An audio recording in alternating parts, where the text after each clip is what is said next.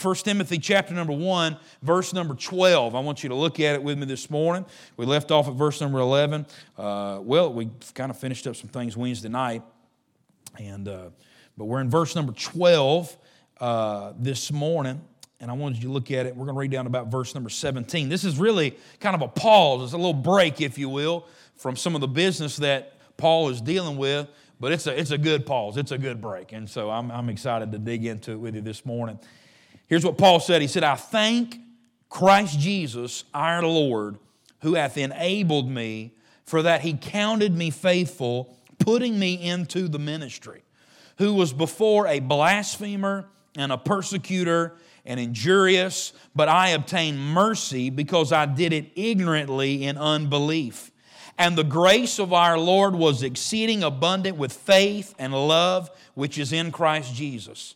This is a faithful saying and worthy of all acceptation that Christ Jesus came into the world to save sinners, of whom I am chief. Howbeit, for this cause I obtain mercy, that in me first Jesus Christ might show forth all long suffering for a pattern to them which should hereafter believe on him to life everlasting. Now, unto the King eternal, immortal, invisible, the only wise God, be honor and glory forever and ever. Amen. And I want you to highlight and, and, uh, and, and really notice this, this, uh, this break, if you will. I call it a praise break. And Paul is pausing just to thank God for saving his soul. How many are glad you saved this morning? I think people that are saved and people that are glad that are saved, they can't help but talk about it. They want to say something about it. They just want to say, hey, I, you know, every now and then I like, we had one of them services last week, didn't we, last Sunday morning, where people just had to stand up and say, man, I just want to thank God I'm saved. And so I want to preach on it. I couldn't think of a better title. I really couldn't this morning. I'm just going to use a real simple title this morning and preach on this thought. It's good to be saved. Amen. It's good to be saved. That's exactly what Paul is talking about here. He just wants to pause. He's got things he wants to talk to Timothy about. He's got things he needs to deal with. There's a lot of serious issues going on in the church at Ephesus that needs to be dealt with. But he just calls, calls a time out just for a minute and says, Timothy, I just want to tell you something. It's good to be saved. And so let's think about that this morning. Let's pray and ask God to help us and excite our souls this morning. Father, we love you. We're thankful for the privilege we have just to be here to open up your word. And Lord, I'm thankful for these these timely reminders in the Word of God that remind us that it's good to be saved. I know beyond a shadow of a doubt there's people walked in this building, Lord, they're down, they're discouraged, they're depressed, they're, they're defeated about so many things in our world and in their home and in their lives and their own hearts. But God, I pray, Father, that for just a few minutes this morning, that you would stir up the people of God and remind them that we are saved eternally and that it is good to be such. And Lord, I pray Father, if there's somebody in this building that has never been born again, never been truly saved, I pray that today would be the day that they would call on you and be saved before it's too late. And Father, we ask these things in Jesus' name. Amen and amen. Well, we know that this letter is an exhortation to Timothy to stay in Ephesus. Obviously, Timothy is tempted to leave. Obviously, there's some things that might be discouraging him just a little bit, and he might be ready to pack his bags and just get on out of here. But Paul says, Timothy, Timothy, there's some things I need you to do. There's a worthy cause. There's business that needs to be done. There are things that uh, need to be taken care of, and you are the man to do it. And he begins to tell them about these things. And, and there'll be more that will, uh, that, that will unfold in front of our eyes as we open up this letter together. But the very first thing that he dealt with was doctrine. He said, Timothy, there are some people teaching false doctrine. There's some false doctrine going on. You got to deal with this. And that's the very first issue that Paul was dealing with. There were those in the church that they were teaching law as a means to earn salvation or gain favor with God. These teachers were looking to, uh, for the law to do what only the gospel of the Lord Jesus Christ can do, and that is change a life. I want to tell you something that meeting Jesus absolutely changed Paul Paul's life. Paul knew something about religion and he knew something about salvation. He knew something about uh, trying to do good and do better and do right, and something about God putting something right on the inside of him. And I'm going to tell you something, friend. There's a difference between religion and a relationship. And Paul knew all about religion. In fact, he was the most religious person you'll ever meet. He was all about religion. In fact, you can read Philippians chapter 2 and 3, read Philippians 3, I think it is, and he'll tell you all about how religious he was and all of, I mean, his heritage was right and his, his uh, I mean, everything was just right about him. He did every, he kept every rule, he kept every law, he kept, he kept it all, but there was death on the inside.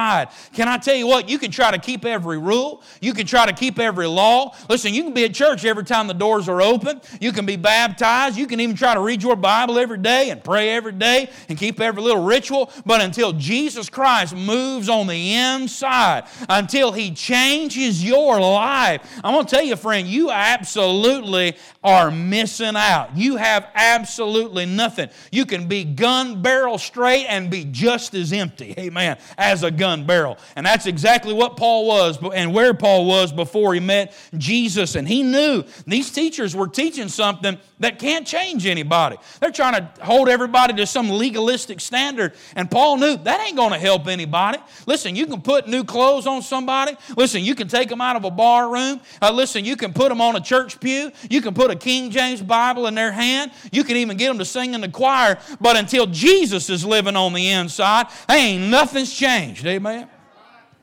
Religion will put new Sunday clothes on a man, but salvation will put new, a new man inside Sunday clothes. Amen. And that's the difference. That's the difference. Religion will change you from the outside, but salvation will change you from the inside. You got to meet Jesus. You got to know Jesus. And that's the only way. And Paul is thinking about these things. He's thinking about the empty uh, teaching, the, the, the vain jangling of, the, uh, uh, of these teachers. It's just empty talk, just empty words. It don't change anybody's life. It don't do anything for anybody. And he just can't help but think about how thankful he is that Jesus one day interrupted his life and absolutely radically transformed his life. And I thought, Man, if we could just sum up this phrase with just a familiar, just a familiar sentence, just a familiar phrase to us, sum up this passage with just a familiar phrase, it would just be this it's good to be saved. And I just want to brag on the Lord just for a little bit because that's what Paul's doing here as we come to this text. He's just bragging on the Lord for what he's done in his life.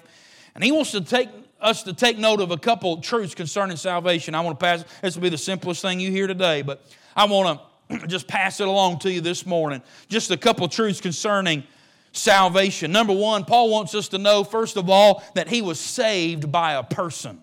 He was saved by a person. He wants us to know that all the praise, all the honor, all the glory, it goes to the Lord Jesus Christ. Do you see that in verse 12? He said, And I thank Christ Jesus our Lord. He said, All the glory, it is not to the one who has been saved, but it is to the one who has saved us. That is the one that gets all the praise. That's the one that gets all the honor. That's the one that gets all the glory. Can I tell you what? That's why, that's why the problem with this works based salvation is it makes it makes you the hero of the story, right? It makes you the Savior. It makes you uh, kind of you know, uh, cooperating, a co redemptor, if you will. But that's not the way this thing is. Jesus does all the saving. He does it from zero to 100%. He does absolutely all of it, and that means that He gets all of the glory, He gets all of the praise, He gets all of the credit for it. And that's the problem with that legalism and the problem with trying to keep a law and hoping that saves you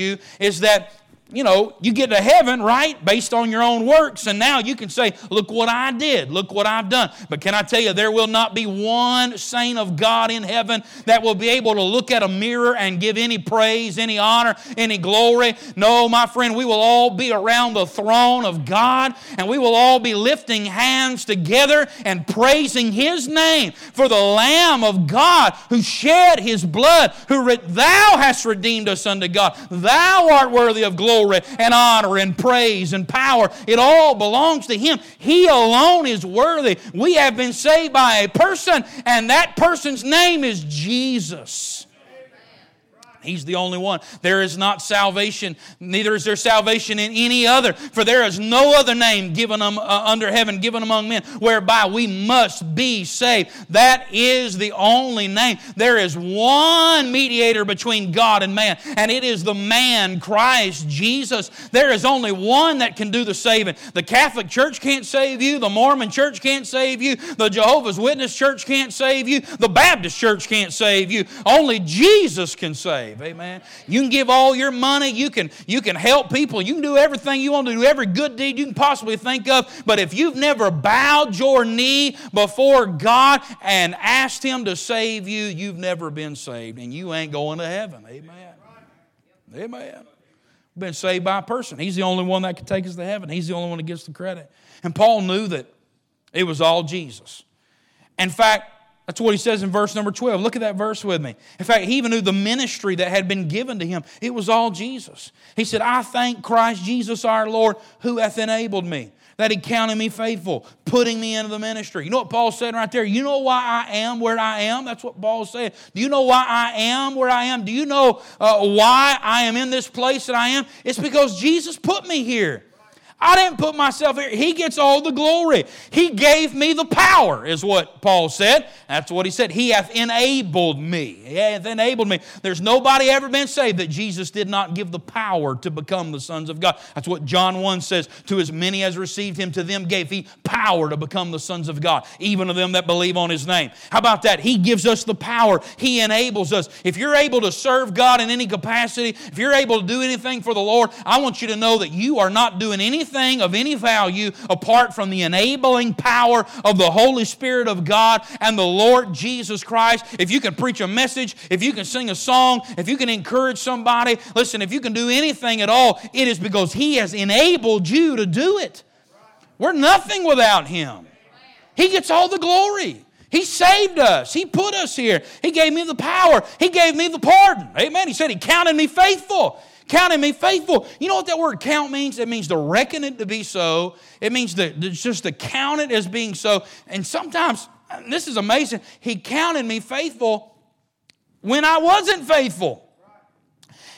God put Paul in the ministry right after he got saved when he was still just a just a uh, just a fresh babe in Christ he hadn't even had time to prove himself. But God looked ahead and God credited something into his account that Paul did not have and that was faithfulness. And I'm so glad when God sees me he doesn't see me for what I am. He sees me for the righteousness and the faithfulness that has been deposited in my account.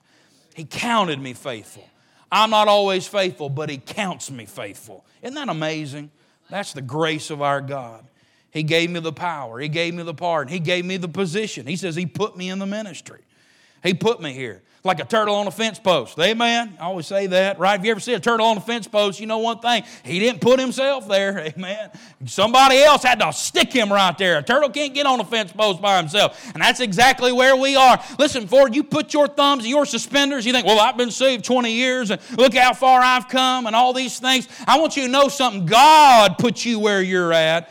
God put you there. Listen, you couldn't even get yourself out of bed this morning if it wasn't for Him. He's the one that put you here. Amen. We have nothing to boast in and of ourselves. We have nothing to brag about, nothing to glory in in this flesh. It's just a bunch. My flesh is just as wicked as anybody's. Your flesh is just as rotten as anybody's. The only good thing about us is He put a glorious, precious, valuable treasure in our earthen vessel. Amen. And He changed our lives. It ain't what I am, it's what He is in me. Amen. And through me. Paul said, I am what I am by the grace of God. It's the grace of God. And anything that Paul did, he said you can chalk it up, you can mark it up to the grace of God that was working inside of me. And you'll never be worth a flip for God, amen, until you realize that, that you ain't worth a flip without God. Amen. God, help us. And his thanksgiving, he's all about Jesus. He said, I just want to thank Jesus just for a minute and he praises God. It's amazing how this text here that we read, verses 12 through 17, it's really, it's sandwiched. It's a sandwich. It's a big praise sandwich. All right. Many y'all getting hungry? No, I'm just kidding. It's what it is. There's, there's, there's praise on one side and there's praise on the other side. There's praise in the middle. And he's thanking God in verse 12 at the end of the, of the passage we read, verse number 17. It's, it's, a, it's a doxology, it's a, it's, it's, it's, a, it's, a, it's a moment of praise. He said, Look at verse 17. I'm just going to skip to the end here. He said, Now unto the King eternal, immortal, invisible, the only wise God, be honor and glory forever and ever. Amen. Sometimes you just got to amen yourself. Amen. I do it all the time. Amen. So be it. Let it be. This is fact. Here it is. And he gives glory to God, the King eternal. This thanksgiving and praise. It's the bookends of this passage right here. The, the, the, the, thinking as he thinks about what God has done in his life, thinks about his ministry, thinks about where he was and what God has done in his life and is doing in his life. He couldn't help but lift his hands and just praise the Lord. I'm going to tell you something thinking is dangerous. Amen you better start thinking about what God has done in your life, you better watch out. You might start praising Him just a little bit. The reason some of you never praise Him is because you never stop thinking about all you think about is how bad things are and how awful things are and just everything. You're going to go eat a can of worms, right? Everybody hates you, nobody likes you. You're just going to go eat worms everything's wonderful. If I asked you to stand up and give a, you know, give, give us a, a, a, a testimony, you'd have to think for a minute. But if we want to talk about problems, you'd keep us here all afternoon. We wouldn't be able to get away. Amen. You know, some people, they can just talk about their troubles. They know, I mean, you know you don't want to hear it. They know that you probably don't want to hear it, but they just can't quit talking about it. You said, you know, you give them, oh, really? And oh, that's crazy. And oh, how about that? You said that about 10 times and they still won't let you go. They just want to talk about troubles and troubles and troubles and troubles and troubles. Man, what about what Jesus has done for you? What about what God's done in your life? What about thinking about what he's done? He's given all the glory to God. He praises God for his superiority. Verse 17, he said he's the king eternal. He is the King eternal. He reigns over all. He gives God glory for his immortality. That means he's the King eternal, immoral. That means he'll never die. That means he's never going to corrupt. That means he's never going to cease to exist. I'm going to tell you what, that's good news right there because this world passes away. Everything we put our hope in, everything that's bothering you right now is something that's temporary. Everything that's bothering you right now is something that's temporary. Amen. I'm going to tell you something about him. He lives forever. Amen. He has given you eternal blessings. Praises him for his superiority, praises him for his immortality, praises him for his invisibility. How about that? Calls him the king invisible. What does that mean? It means you can't see him, you got to see him through eyes of faith. What that means is you can't find him, but he knows how to find you. Amen. You can't see him, but he can see you. Thank God for it and it praises him for his exclusivity. He said he's the only wise God. There's only one. They ain't nobody like him. Amen. There's only one wise God. I'm going to tell you something. Only God. Hey, listen, this world can't do for you what God can. So many people are looking at different places, looking for different things. I'm going to tell you, there's only one wise God. This worldly wisdom will defeat you. It will, it will cripple you. It will crush you. It will discourage you. That's what worldly wisdom will do. I'm going to tell you what godly wisdom will do. It will lift you up. It will help you, it will change your life, it will satisfy you. Only God can fill the void in your life. When's the last time that truth that Jesus has saved me? Jesus has changed me. Jesus has worked. When's the last time that truth has got a hold of your heart? See, Paul's in the middle of talking about theology. He's in the middle of talking about doctrine. He's in the, but I want you to know it was more than just a doctrinal statement to Paul. It was more than just a set of rules. It was more than just a statement of faith. No, this thing about the gospel, it was something. It was more than just a, he can just check off a list of some of some uh, articles of, uh, uh, uh, of faith or something like that. Jesus died. Check. Jesus was buried. Check. Jesus rose again. Check. Yeah, I believe all these things. And yeah, we're not saved by works. Check. You know, it's it's His grace. It's His mercy check, check. Yeah, we, it's more than just a set of facts. It was something that was burning inside of his heart, something that was on the inside. And God help us. We got some people, man, they know, they know what they believe. They can sniff out heresy when it's that close, but they ain't, they ain't gave God glory for saving their soul in 10 years. Come on now. If all it is to you is a set of facts, if all it is is a doctrinal statement, if all it is is theology, and it never turns into doxology, it never turns into praise, and what you have is dead and dried up, amen. You ought to thank God this morning that you're not going to hell, that He saved your soul, that He saved your heart, you saved your life. Man, it's good to be saved, amen. And we give glory to the one who did the saving and does the saving. Not only does Paul say that, speaking of his salvation, that he's saved by a person, but secondly, he tells us in verse 13 that he's been saved from a past. Saved from a past. Look what he says in verse 13. He said, Who was before a blasphemer and a persecutor and injurious, but I obtained mercy because I did it ignorantly in unbelief. That's who he was before. Do you remember who you were before? You remember who you were before you met Jesus?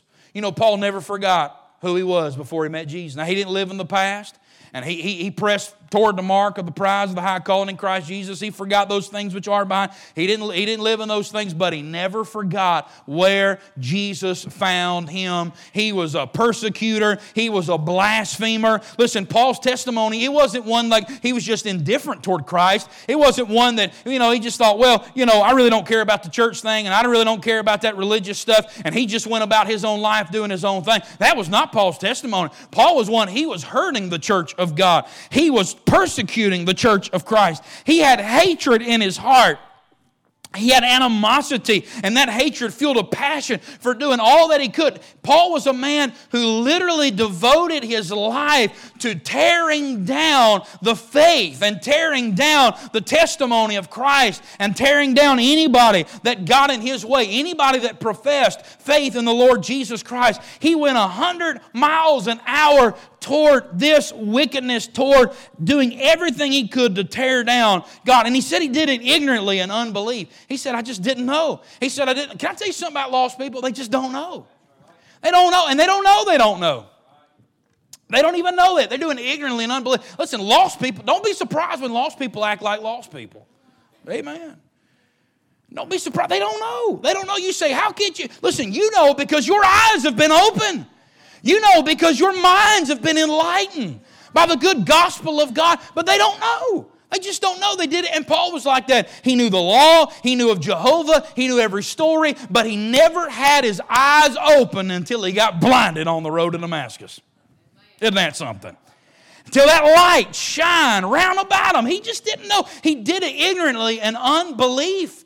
And he said, I was an unbeliever and I was ignorant and I was a blasphemer and I was a persecutor. He was just doing what lost people do. But I want you to notice these words. I underline these words in my Bible. Notice these words that pop up in, our, in, in his testimony here. He said, But I obtained mercy. Man, I like that word mercy right there. We ought to thank God for mercy. You know what mercy is? Mercy is God withholding what we deserve. You know what God should have done? You know what Jesus could have done to Paul on the road to Damascus? Of course, course, I know his name was Saul then. Don't get all technical on me. I'm going to keep calling him Paul if that's all right. But I'm going to tell you, I'm going to tell you what Jesus could have done, maybe should have done, uh, and, and, and would have been uh, just in doing so. When Jesus met Paul on the road to Damascus, I mean, he could have just slapped him upside of the head. He could have knocked him off of his donkey. He could have called fire down from heaven and consumed him right there, and he would have been just in doing so. Paul was a sinner. Paul was against God. Uh, Paul was ungodly. Paul was a blasphemer of God. Paul was a persecutor of God's church, and he deserved death. That's what he deserved. But you know what Jesus did? He came and gave him life light. You know what that is? When Jesus came and didn't kill him immediately, that was the mercy of God. I'm going to tell you something, friend. If you're breathing in and you're breathing out, that's the mercy of God. Every single one of us deserve to be in hell this afternoon with our back broke, but thank God for mercy. Oh, but it gets better than that. It ain't just mercy. How many y'all see in the next verse? There's the word grace pops up. He said, I obtained great. And I think he uses a couple adjectives there, right there. What does he say? He said, Oh, yeah, exceeding abundant. The grace of our Lord was exceeding abundant. I remember Paul saying something in the book of Romans about where sin did abound, grace did much more abound. You say, Man, Paul was an awful sinner. He had a lot of sin. I would say, Absolutely, yes. But what you may not realize is Jesus had a lot of grace. Amen. How much ever sin you got, that's how much grace He has. Amen. Where sin abounds, grace does much more abound. Words like mercy pops up. You know what grace is? Grace is God giving you what you don't deserve. Mercy is God withholding from you what you do deserve. Grace is God giving you what you don't deserve. Just look around. Pretty much we're living in the grace of God. Everything we have is because of the grace of God. God gave them mercy. God gave them grace. I underline the word faith and the word love. God gave them faith and God gave them love. Paul found mercy from God. Paul experienced an abundance of grace from God. God gave Paul something he'd never had before, gave him a faith he'd never had before, gave him a love he'd never known before, changed something on the inside of him. And he said, That's who I used to be. Can I tell you something? When grace comes by your way, when you're truly saved by the good grace of God, you ain't what you used to be. Amen. He said, That's my past. That's who I used to be. Now he's building up the faith that he used to destroy. God has absolutely changed his life. He was saved from. That's genuine salvation. Now listen, your experience ain't going to look like Paul's experience, and Paul's experience don't look like my experience, but it don't matter. Listen, we all have different unique testimonies, but we all have the same Jesus living on the inside, and he makes a difference in our life. I'll tell you what, I'm glad. Like I think as John Newton said, he said, I'm not what I ought to be and not what I'm going to be, but thank God I'm not what I used to be. Amen. I'm glad Jesus has made a change in my life. Paul could look back and say, That's what I used to be, and here's where I am now. Isn't that a blessing? Can you see that change in your life? And lastly, this morning, I want you to see not only he was saved by a person, he was saved from a past, but I want you to see in these last few verses here is that Paul was saved as a pattern. As a pattern. That's what he, that's what he says. Verse 16, he uses that word pattern there for a pattern to them which you hereafter believe on him to life everlasting. Verse 15, though, is probably, it's got to be up there on one of the greatest verses in all the Bible. I love 1 Timothy 1.15. Are you looking at it with me? This is a faithful saying. You know what that means? It's true all the time every single time in every single circumstances every day of the week it's always true. It's faithful. It's always right. It's always true. And he said it's worthy of all acceptation. That means it is worthy of you accepting it as true. It is worthy for you to receive it and to accept it. It will it is worth it is what he said. It's worthy. That means it's worth it. It is worth it. in fact i'm telling you mm, i tell you what, is being saved worth it to anybody he said, It's worth it. Listen, if you, if you will receive this saying, if you will take it, if you will accept it, it is absolutely worth it. It will absolutely change your life. And one of the greatest statements is made here in our Bibles, one of the, one of the greatest statements. He says that Christ Jesus came into the world to save sinners. What Paul's stating here is that his salvation experience Listen, this is good.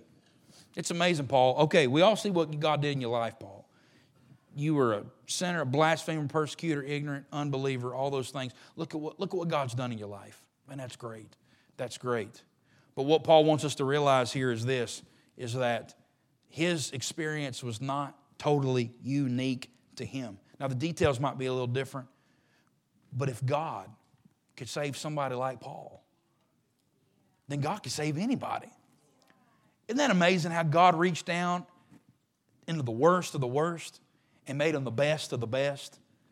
So we could just have a pattern and have a picture and we could know that if God could save somebody, and Paul was a testimony, his testimony was a light to all of the Gentiles, to all of the Jews. It was a shining light, something they could not get past, something they could not get over, and it exclaimed to everybody that if God could save somebody like Paul, he could save absolutely anybody. Why? Because that's what Jesus comes to do. This is a principle. Paul wants us to know that this is not a unique experience. This is not just something that, that, that lives and dies with him. No, this is what, what happened in his life. That's what Jesus came to do.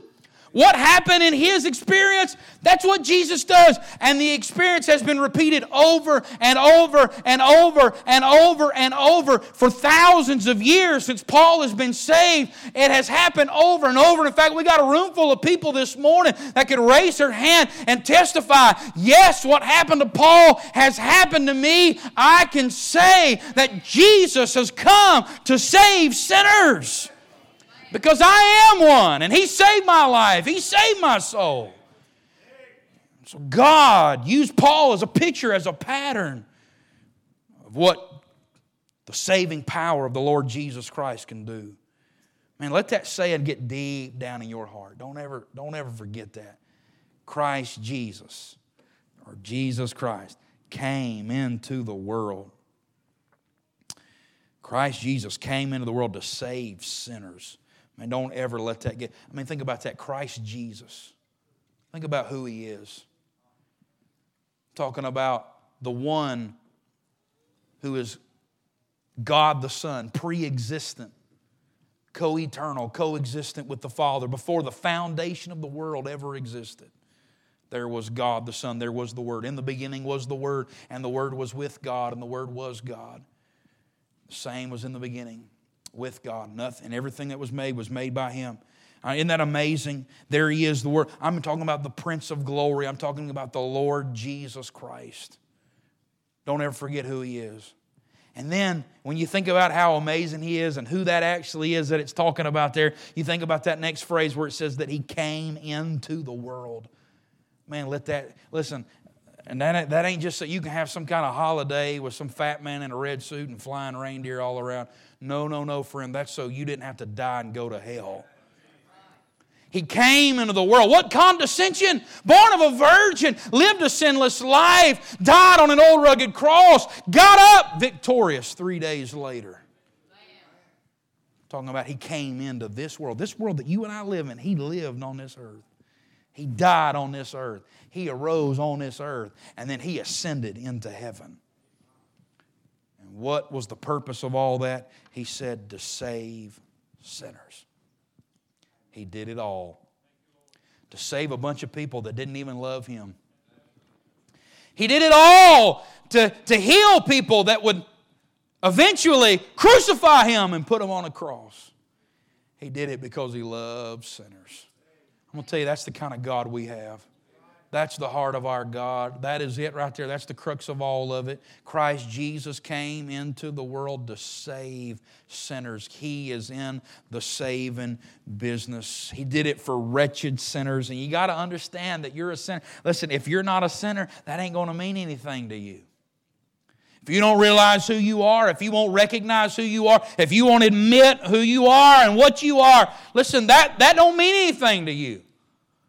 It's like when somebody tells me they're going on vacation. That don't mean anything to me. Unless you say, and preacher, we're taking you with us. We got several out on vacation today. Praise God for them. Glad they're, glad they're getting some time away. But we ain't praying for them, amen. We don't pray for people on vacation. They need to pray for us because we're not on vacation. Somebody says, I won the lottery. That's great. Well, you don't need to gamble, but other than that, that's great. Don't mean anything to me. I ain't getting any of that.